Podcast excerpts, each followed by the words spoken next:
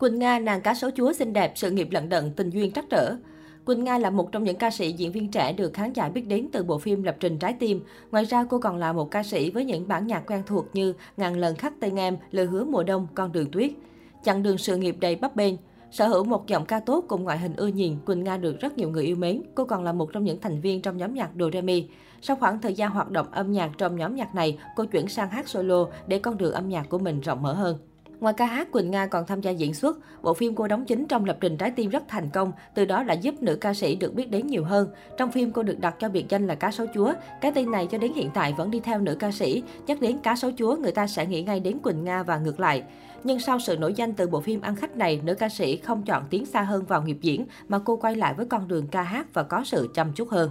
Những tưởng bước đi này của Quỳnh Nga sẽ gặt hái được nhiều thành công nhưng không, cô nàng lại nhận về một cái kết không mấy khả quan khi sự nghiệp âm nhạc ngày càng mờ nhạt. Thậm chí nhiều người còn nhận xét rằng cô đã đầu tư sai đường. Năm 2011, dư luận xôn xao hình ảnh clip 45 giây ghi lại cảnh Quỳnh Nga hát nhép bài Người tình mùa đông. Đây có thể xem là một tình huống muối mặt của nữ ca sĩ. Trong khi cô làm rơi mic vì diễn quá sung thì âm nhạc và lời ca vẫn vang lên sôi động, khiến dư luận không thôi chỉ trích cô. Số đông còn chê bai nữ ca sĩ không đủ thực lực và đòi tẩy chay Quỳnh Nga. Không lâu sau, cô bị tố xài chùa ca khúc độc quyền của ca sĩ Bảo Thi càng khiến công chúng quay lưng lại với nữ ca sĩ. Nhưng đứng trước sóng gió, Quỳnh Nga vẫn lựa chọn thay đổi đam mê âm nhạc với những dự án của mình. Tuy nhiên, tại thời điểm này, với một làn sóng nhạc trẻ với những gương mặt mới, tài năng hơn và nổi bật hơn, đã thu hút số đông người yêu nhạc bắt trend theo. Vì vậy, những bài hát của Quỳnh Nga không gây được tiếng vang và dần trở nên nhạt nhòa hơn. Kể từ đó, nàng cá số chúa ít ra bài hát mới và có thời gian im hơi lặng tiếng giữa thị trường âm nhạc.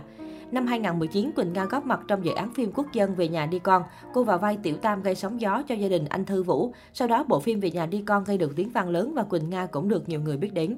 Xinh đẹp đa tài nhưng lận đận tình duyên. Nữ ca sĩ Hà Thành được chú ý về sự nghiệp âm nhạc và điện ảnh thì không nhiều, nhưng ồn ào xoay quanh nàng cá sấu chúa và những lùm xùm tình cảm khiến cô nhận không ít gạch đá. Năm 2010, cô bị đồn cặp kè với một người đàn ông lớn tuổi đã có gia đình. Sự việc này lại một lần nữa làm hình ảnh của cô xấu đi trong mắt công chúng. Nhưng bên cạnh đó, là một người xinh đẹp, nhà có điều kiện, Quỳnh Nga cũng vắt vai không ít mối tình. Cô từng yêu nhiều người nổi tiếng như blogger Mr. Lee, Khánh Phương. Nói về Mr. Lee, anh là blogger đình đám với nhiều bài viết sâu sắc lãng mạn. Anh được biết đến là dân chơi nổi tiếng đất Hà Thành, từng cặp kè với nhiều hot girl, trong đó có cá sấu chúa Quỳnh Nga.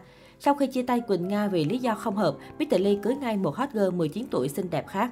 Sau khi chia tay Mr. Lee, Quỳnh Nga bí mật yêu đương ca sĩ Khánh Phương. Trong suốt 2 năm hẹn hò, cả hai giấu kiến với cả đồng nghiệp lẫn giới truyền thông.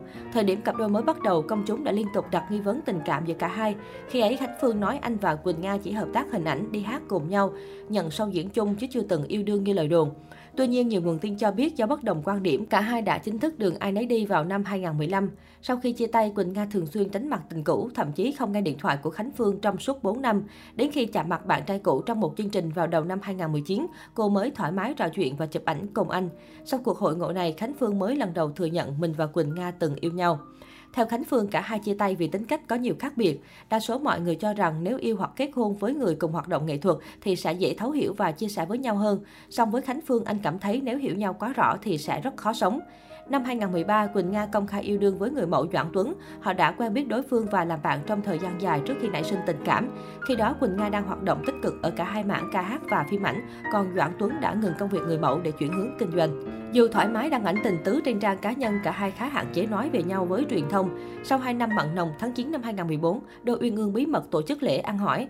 Sau khi lập gia đình, Quỳnh Nga không còn chăm chỉ hoạt động nghệ thuật mà muốn dành trọn thời gian vuông vén cho tổ ấm. Cô chuyển hướng sang kinh doanh, thỉnh thoảng lắm mới nhận lời đi hát. Trong các show diễn, báo chí bắt gặp Doãn Tuấn thường xuyên tháp tùng vợ.